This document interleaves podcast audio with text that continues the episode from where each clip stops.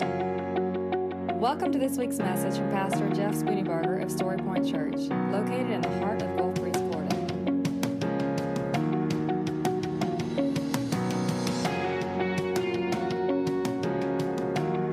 And now, here's Pastor Jeff Spooneybarger with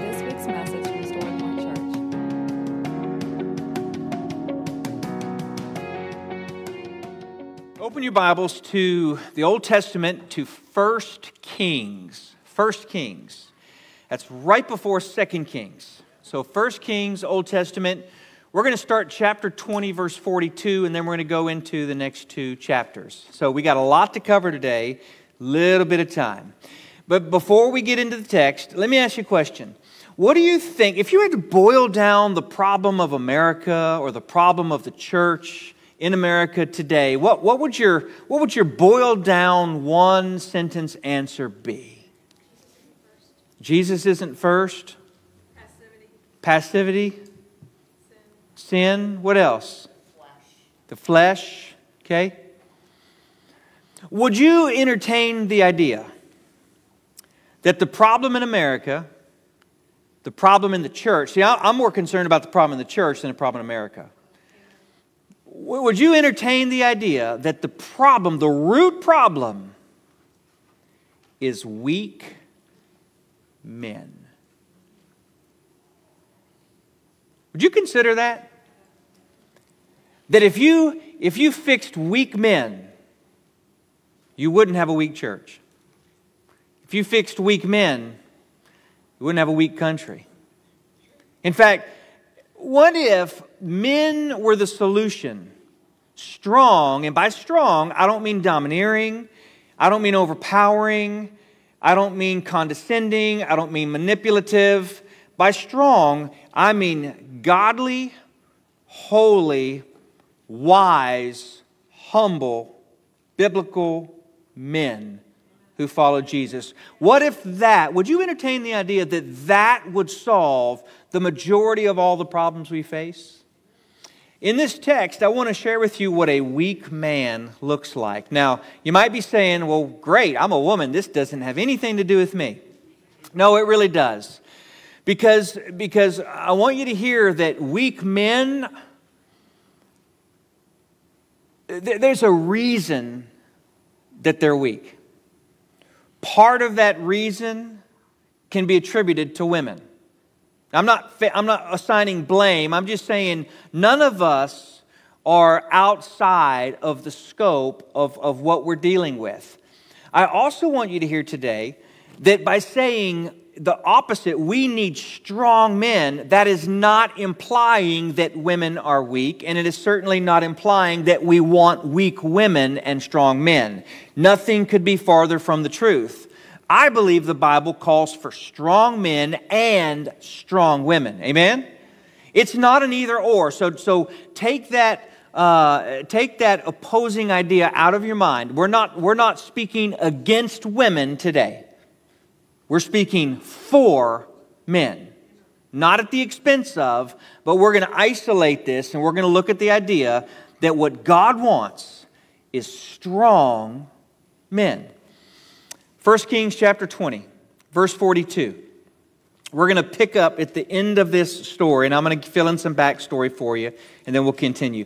The prophet said to him, verse 42 of chapter 20, 1 Kings, This is what the Lord says Because you released from your hand the man I had set apart for destruction, it will be your life in place of his life, and your people in place of his people.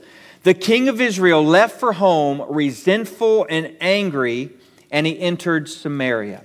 All right, so what's going on here before we get into chapter 21? So, Ahab is the king of Israel. Now, the, the, the, the, the, God's people were divided into two kingdoms. You had the northern kingdom and the southern kingdom. Ahab was the king of Israel. And as the king, he had all power and all authority. He had, he had everything he needed to lead well. He also had God who would advise, not advise him, but would direct him. So anything Ahab needed, he simply had to ask the Lord through a prophet, what does God say? And then all he had to do is do what God says, and he would not only be victorious, but the whole nation would be blessed and protected by God. That was the deal that God had made with Israel. I say deal, that was the covenant that God had made. You'll be my people, I will be your God.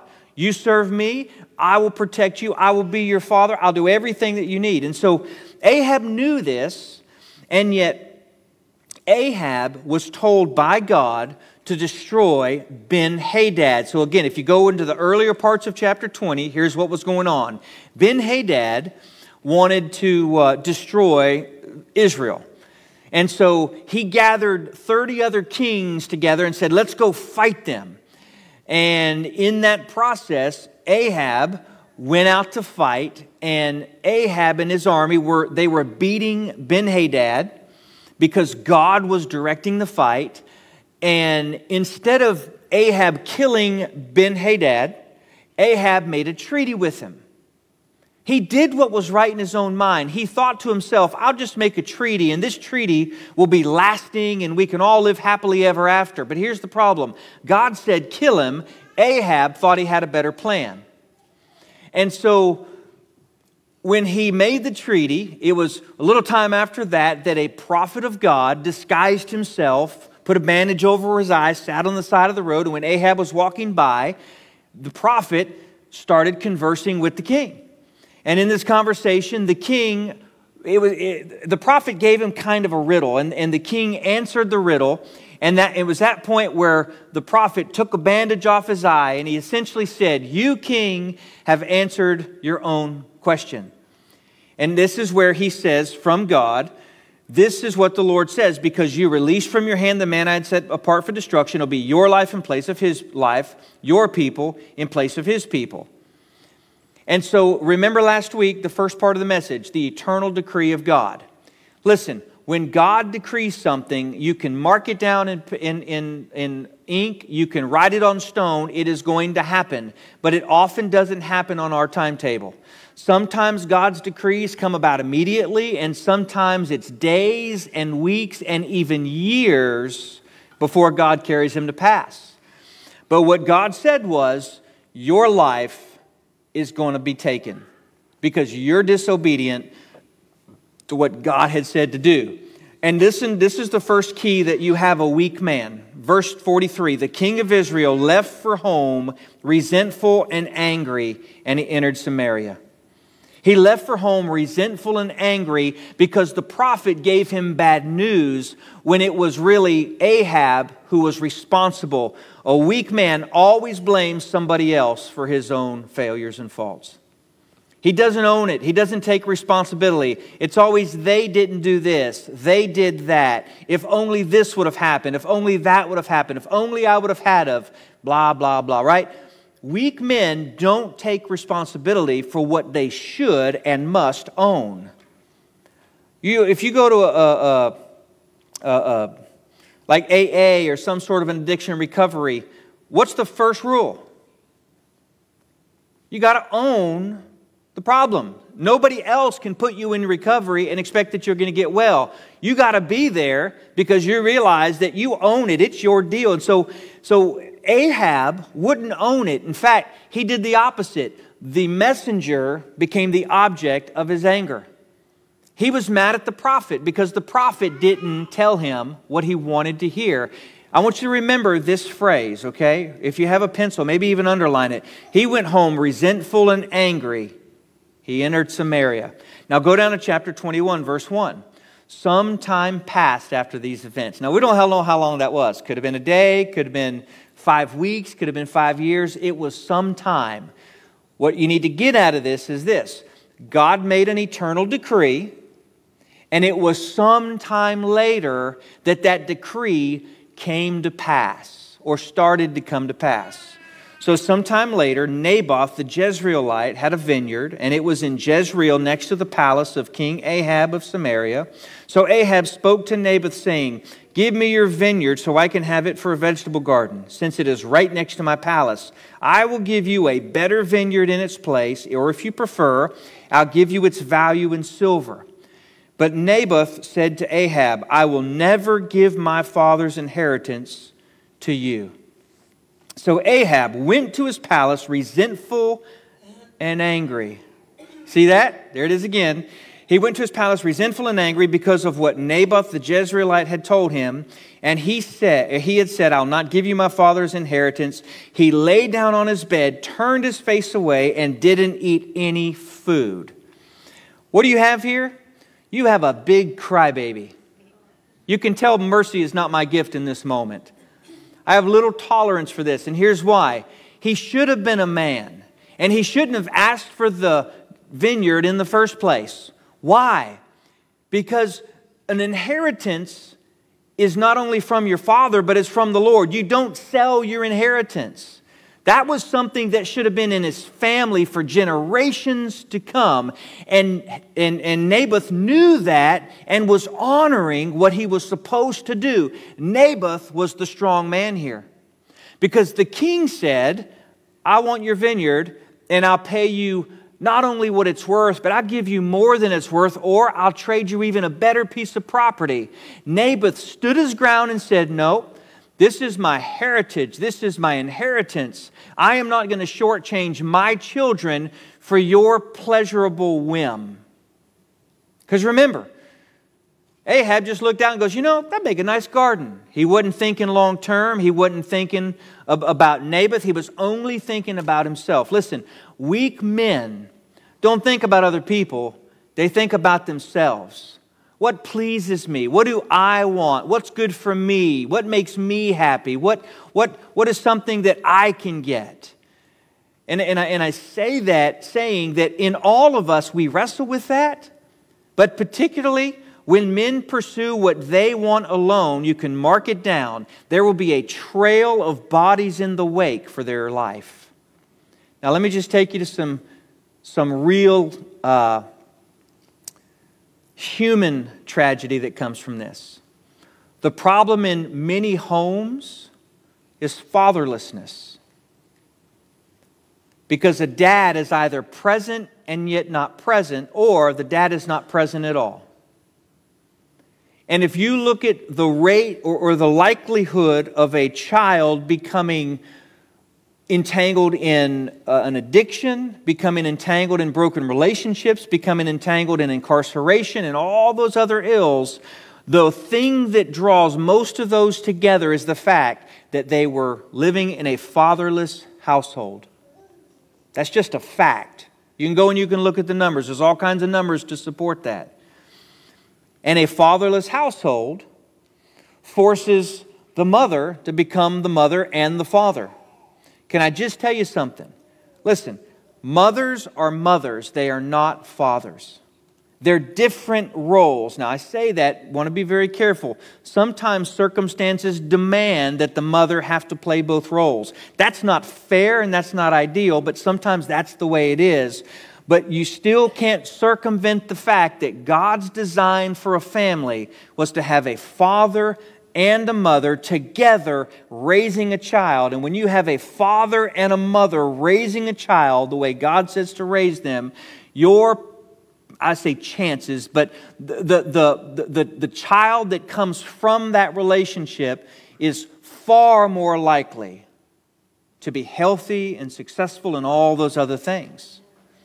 But when you circumvent the way God says to do it, you put your family at a real disadvantage. Now, listen, what may be worth worse than an absent than, than a, a father that's absent is a father that's present and yet abdicates all fatherly duties to the mother to just let them do whatever they want to do, the kids. That's very dangerous because that says, I'm here, just don't really care that much. There's all kinds of things that a child has to deal with with that. Now, let me just step over here for just a minute.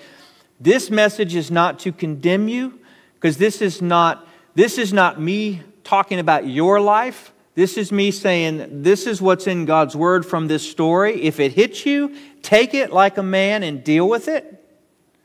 If it doesn't hit you, then pray for those that it does deal with, because here's the deal. I'm a man, so I, I'm looking in the mirror here, right? Amen? So this is us. This is not you. This is us. If we're men, this is what, what we have to wrestle with. And I can also tell you this I don't think there's hardly a woman in this place that wouldn't rather have strong men than weak men. Amen? Women, do you not want strong men? Yeah, why? Because strong men are not a threat to you, they're a help to you because they're different roles. And so, listen to his reaction to not getting what he wanted. He runs up to it. He, he, if you can picture this, he, he, he sulks through the palace entrance. His servants are like, oh, something's going on up in here. He just, he walks up the stairs. He goes to his royal bedroom. He flings open the doors. He plops himself down on the bed. Ah, I'm not going to eat anything. I'm so upset. A little dramatic. Oh, stop. What am I doing? I said, "Pressing is up to his teenage daughter." But yeah, you know what? That's exactly right, because that was my next point. It's exactly like a 13 year old daughter. I'm not condemning, I'm just saying when you're 13 year old and a girl in today's culture, it's tough. So they get a pass. If you're a grown man, you do not get a pass. 13 year old girls, you are allowed to do that. If you are a man, you are not allowed to do that. You cannot sulk on your bed. I'm sorry. Here's the problem though. Remember, I said that the culpability rests with all of us? Do you know that the average age of marriage for the groom now is 30? The average age for a bride today in 2023 is 28. You know what it was in 1950? About 20. So, what happens to a guy between 20 and 30? In, in today's culture, and again, I don't mean to be offensive, I don't know how else to say it. We become Nintendo experts. We, we, we carry a part time job because we don't want, we're not sure what our purpose in life is. We live at home and we let mommy do our, our laundry and cook our food. And we live this self absorbed life. Listen, again, I'm not condemning, I'm just saying, look at our culture. That's what you have. You have a bunch of young men who are in the prime of life who should be killing it, who are just kind of, I don't know what I'm going to do. I just haven't found my purpose. Listen, when you're 30, if you've done that for 10 years, you're going to have a problem. Because when you get married, it's not going to be like mommy lives there anymore. And moms, you got to cut them out. I know. No, I'm just, I'm not, I'm not, again, I'm not pointing, I'm just saying, See, here's the thing you don't abandon them, but you push them out and you say, listen, it's time for you to grow up. Because you've got to grow up eventually, and if you don't grow up in this time, if you try to grow up when you're married to somebody, that's not going to work out well. Because she's going to wind up being your mother and your wife. And that never is a good thing. And so, this this young man at 20 should start thinking, I need to start making a way. I need to, I got all this time. I need to work my tail off. I need to start putting money in the bank. You want to know why men were men much sooner then than they are now?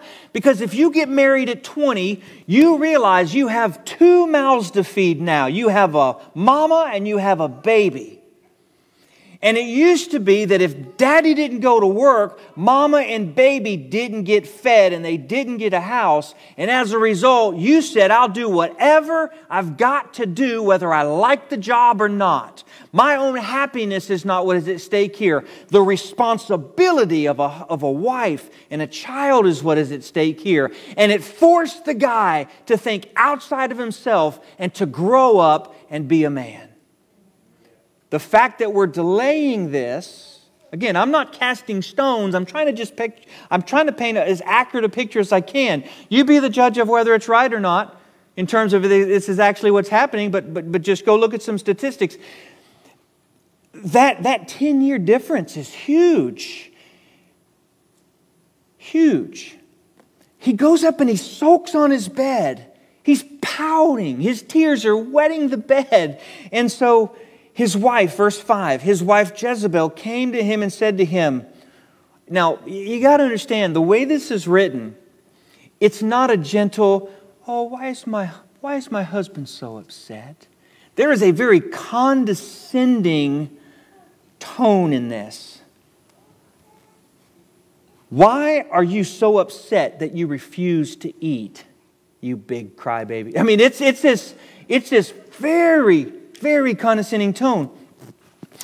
And then he replied, and you can almost hear the whining in this.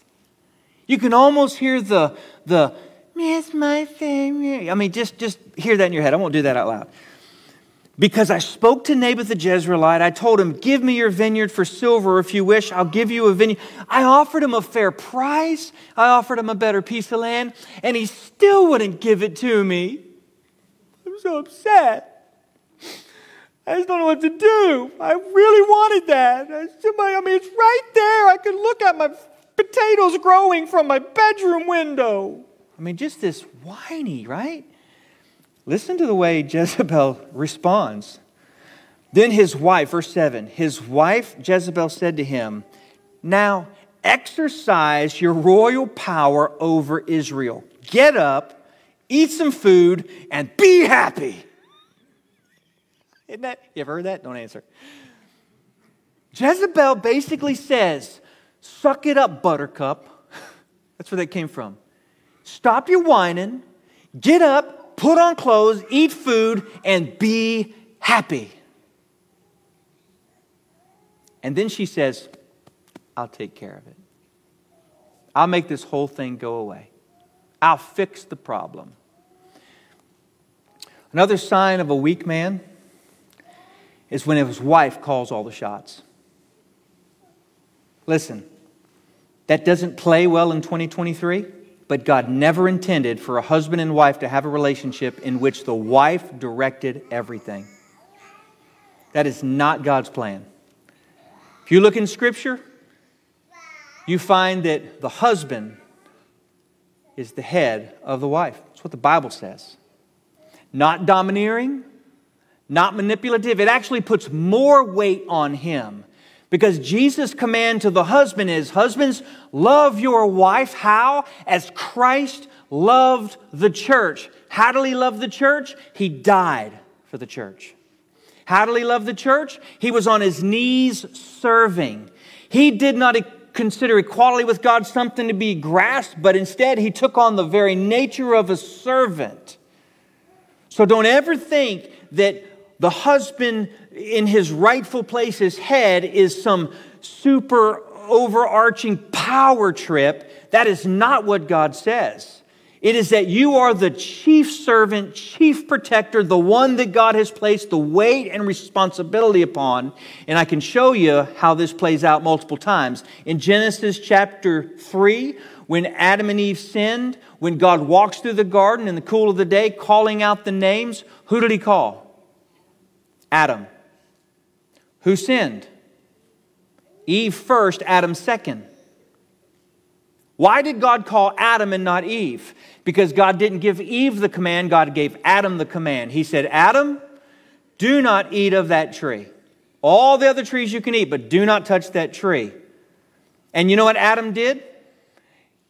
He blamed his wife. He threw her on the bus. That woman you gave to me. Go back and look at it. He, he flat out threw her under the bus. That's not loving your wife the way Christ loved the church. That's blaming her for all the problems. Again, that's a weak man. If you continue through this passage, you're going to see this again, but let's continue for the sake of time. So here's what Jezreel, Jezebel did. She wrote letters, verse 8. She wrote letters in Ahab's name and sealed them with a seal. She sent the letters to the elders and nobles who lived with Naboth in his city. And in the letter she wrote, Proclaim a fast and seat Naboth at the head of the table. Then seat two wicked people opposite him and have them testify against him, saying, You've cursed God and the king. Then take him out and stone him to death. What a wicked woman. That's why when we say somebody is a Jezebel, that's what we mean. She was wicked. She told Ahab, You get up and go about your day, go back to your game box. I'll handle this. We go, okay, cool. He's in there, you know, playing his. I'm not, if you play video games, I don't care. I'm just making fun of it. So, so, I mean, really, I, I so he, he, he, he, he goes and goes about his business. He abdicates responsibility and authority to his wife. Listen, women have responsibility and authority, but there's some responsibility and authority that God gives to men, and when they abdicate it to women, it never works out well. Why? Because God gives responsibility to whom He wants to have responsibility. They're different responsibilities. And so He abdicated. He said, You know what? Fine, go ahead. Great. Perfect. I just, I just let you handle it. And so Jezebel goes up into the office and she takes his royal seal. She writes a letter that says, Naboth needs to be invited to a party. And I want you to go to find two scoundrels, two wicked men. I want you to put one on his left and one on his right. And then halfway through the party, when the wine's really flowing good, I want you to have them both start to speak and say, Naboth cursed God and Naboth cursed the king. And that's a, an offense that's punishable by death. And so the people at the table will get up, take him out of the, the city, and stone him to death. Here's the problem the nobles and the elders got this letter, and they were weak men. They got this letter, and no doubt they went back home, and while they were having dinner with their family, their children were there and their wife was there. They're going, Man, you're not going to believe what the king told me to do today. I'm supposed to go get Naboth, and we're supposed to have a party on Friday, and I'm supposed to find two people to lie about him, and then we're supposed to take him out and kill him. Man, what about, you know what? It's not my, it's not my responsibility. I'm just going to do what the king says to do. I didn't write the letter. And, if I don't do what the king says, he's gonna, he'll do that to me. So I'm just going to fall in line. I'm just going to do what I'm told, and we're just, I'll just wipe my hands off it. It'll be on them. Imagine if you were the son of one of these elders. Imagine if you were the son of one of these nobles. You're at the dinner table. You're hearing your father talk about this injustice that's going to take place on the weekends. What do you think about your father when you're listening to this? You're thinking to yourself, I do not want to be like this man. Let me ask you a question. And I've actually asked this question multiple times to different groups over the last couple of months. It's been, it's been burning on my heart. Paul says to Timothy, Follow me as I follow Christ. He says, if you'll, if you'll pattern your life after my life, do everything I do, pray how I pray, study the scripture how I study the scripture, treat people how I treat people. If, if you'll just follow me, if you'll pattern your life, emulate my life, it will be as if you are following Jesus himself. That's what he said. How many men do you know can you say, I'll follow him everything in his life because he follows Christ?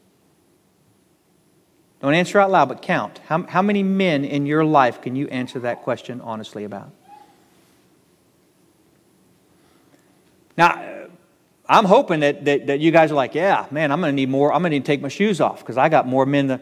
But you know what? In every context that I've asked this question, there's been this gasp, this silent gasp, this, this obvious break in the crowd. Because for most guys, they can count every single person that they can count in that category on one hand.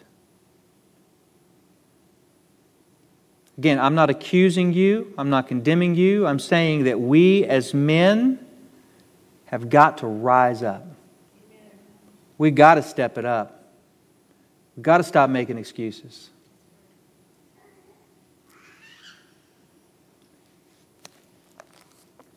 So the next day, men of the city do exactly what Jezebel says. I have a feeling they might know it's from Jezebel. Maybe they don't, I don't know.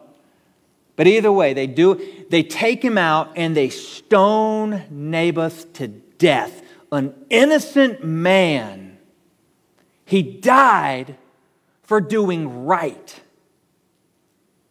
And then they sent word to Jezebel what you have asked, it has been done. Jezebel goes to the king Stand up, go take your vineyard. I told you I'd make it happen. He didn't complain. He didn't argue. He didn't hesitate. He goes to his vineyard and he's standing in it, looking around, going, Oh, my new vegetable garden. You think he didn't know what was going on? You think he, he, was, he was ignorant to the fact that his wife signed his name to some documents to have an innocent man killed? No, he was perfectly okay letting her handle it because maybe he thought she did it, not me. Again, a weak man.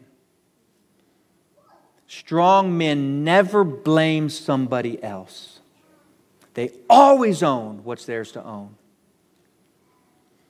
And I got to tell you, normally 20 year olds have to live a few years to figure that out, but eventually they figure that out.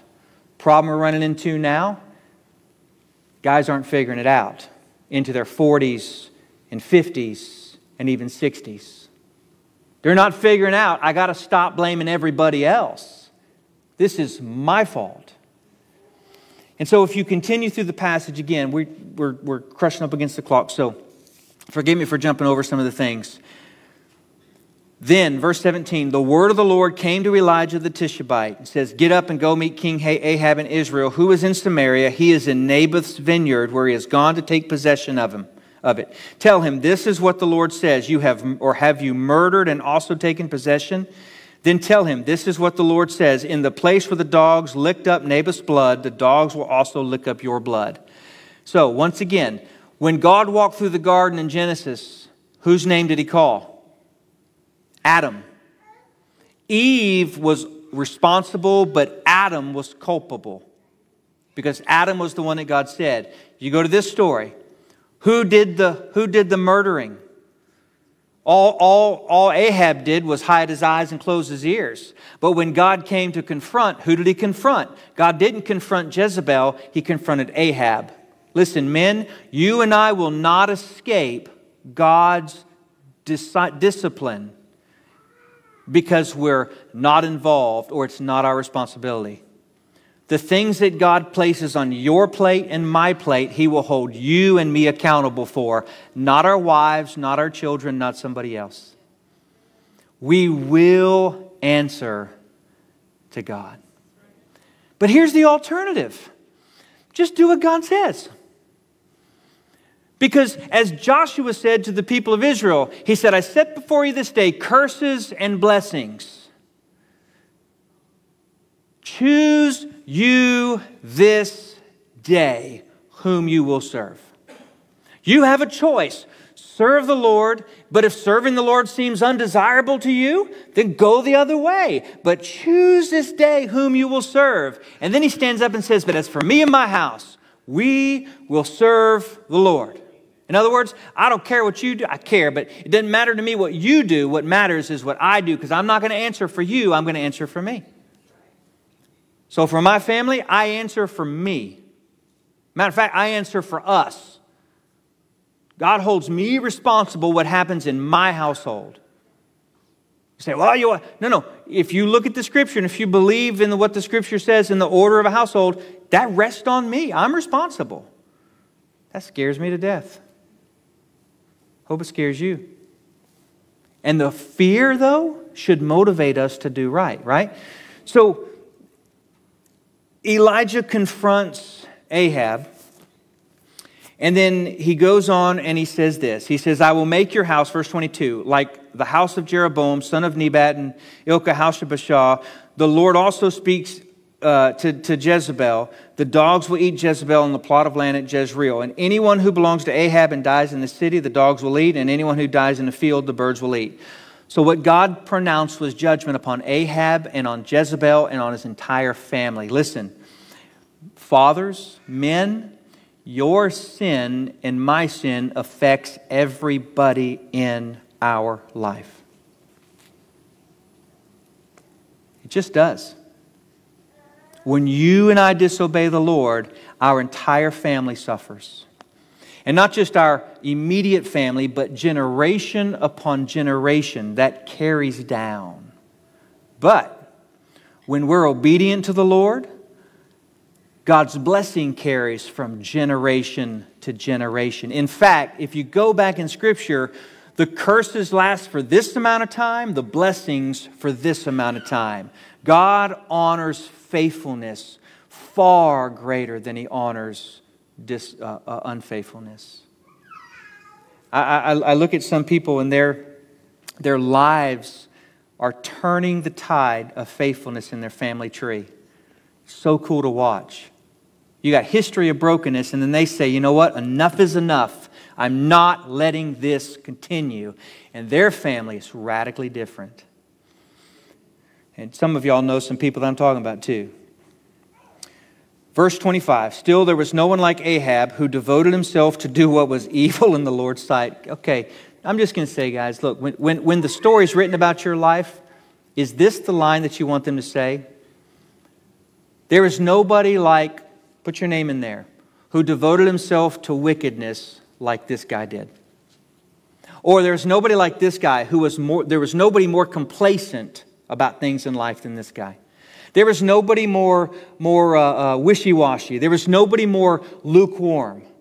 Or there was nobody more committed to the gospel of Jesus Christ than this guy right here. What do you want your story to read? And I got good news for you. You, in, in this moment, this single second of your life, everything in your life you could have totally and radically screwed up. But if right here, right now, you say, I'm going to change the trajectory from here on forevermore. God, I need your grace because I don't even know how to do it. But from this point on, things change. God can do more in a day than you can do in a thousand years. He can restore all that the locusts have eaten.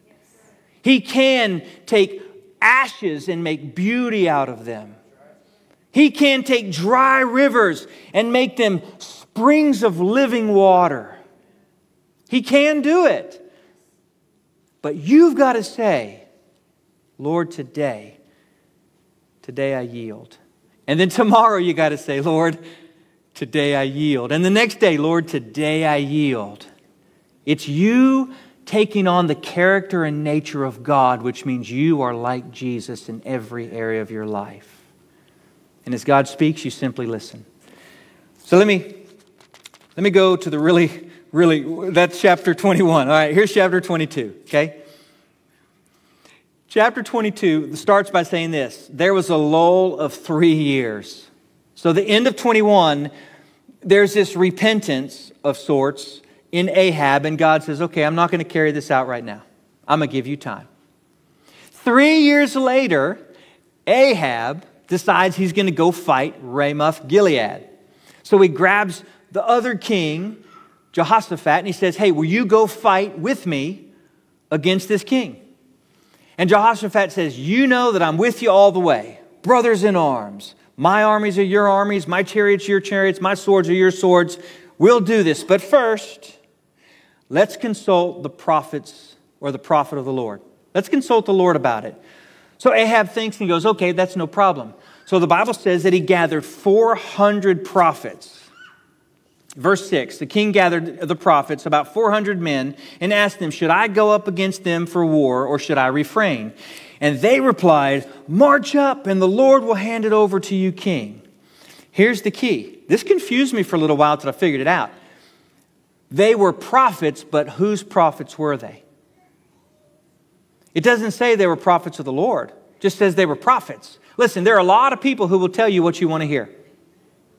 And just because the majority tells you what you want to hear does not mean that that's the right thing. You should never follow the crowd.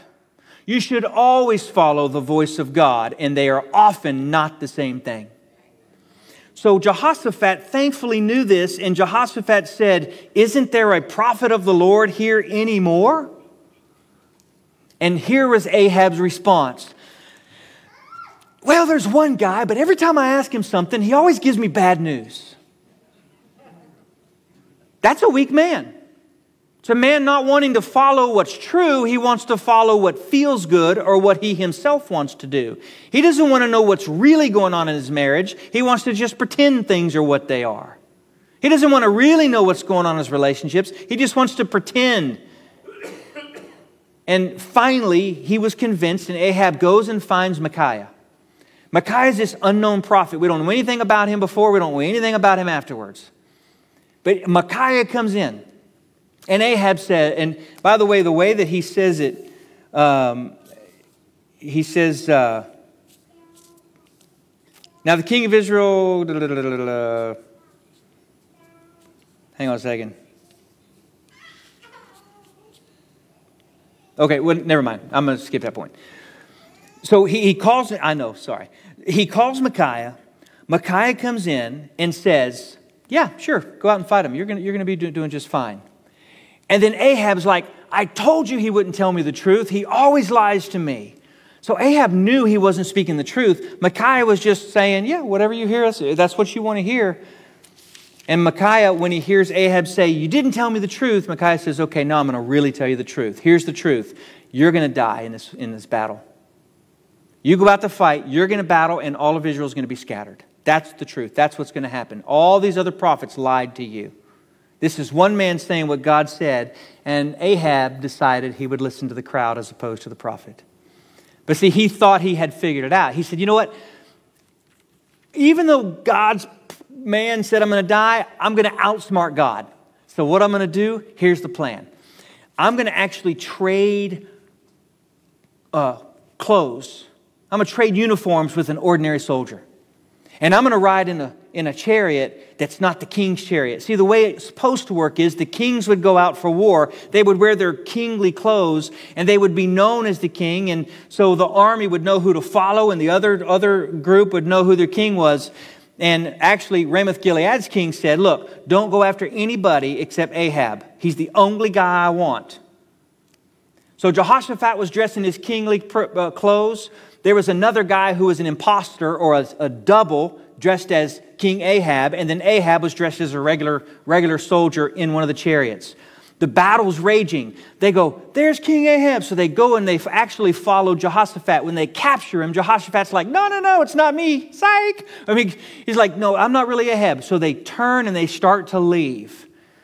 When they turn and they start to leave, one of the archers, one of the regular archers, one of the regular soldiers, maybe out of just, just you know, frustration, he just takes his bow and he just goes, just starts walking away.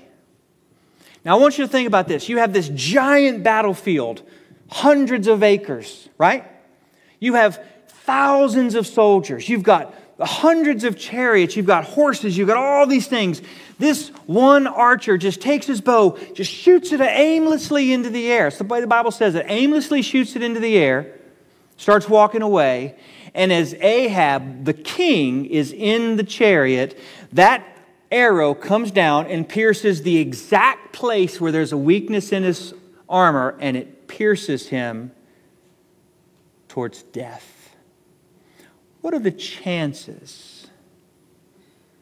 that a guy like you, a girl like me, y'all remember that line? You remember that line? So you're saying there's a chance Y'all are like, what the heck? Some of y'all get it, some of you don't. Here's the point the chances are one in a million, which means it ain't going to happen. But this is where we tie last weekend the eternal decrees of God and the contingency of secondary causes. That soldier had no idea he was fulfilling the word of the Lord by aimlessly shooting his arrow into the air. The Bible says no one can outrun the long reaches of the arm of the Lord. You can't escape it because when God says it, it will come to pass. Here's what happened he was bleeding. He commanded them to take him to a tree. They propped him up, and he died. And the Bible later records that the chariot was taken down to be washed in the, pole, in, in, the, in the river, in the pool, and the dogs came and licked the blood out of the chariot, just like God said years before would happen. And then, if you follow the story later on, Jezebel died and was eaten by dogs. And if you follow the rest of the story, every single thing God said comes to pass. So here's my question. If you don't have a list of men that you will follow, if you're a man and you don't have a list of men that you would pattern your life after, you be that man for somebody else. You be that man for somebody else. Do whatever it takes to be that kind of a man. The women in your life will love you for it. They might, they might rebel against it, especially if they're not used to it. So, women, let your men be the men that God called them to be. If, if, if, if that's you, let your men be the men that, that God called them to be. For a lot of guys, they have abdicated so long that the women are going to be afraid to let them do what they need to do because it's like, well, just now? You're just now figuring this out? Listen, it's on all of us to do things the way God says to do it. Does that make sense? God is good, isn't He? Yep. Do it God's way, things will work out well. You disobey the Lord, it's not a pretty picture. Let's pray. Father, I pray that, that somehow today, through all of these words, you would, would, would just bring it so succinctly into our hearts what you're calling us to be, or who you're calling us to be, and how you're calling us to lead. Father, I pray that this day you would help us to submit ourselves to you in every area. God, I pray that you would raise up men who would be strong men, godly men, wise men, spiritual men, holy men that lead well.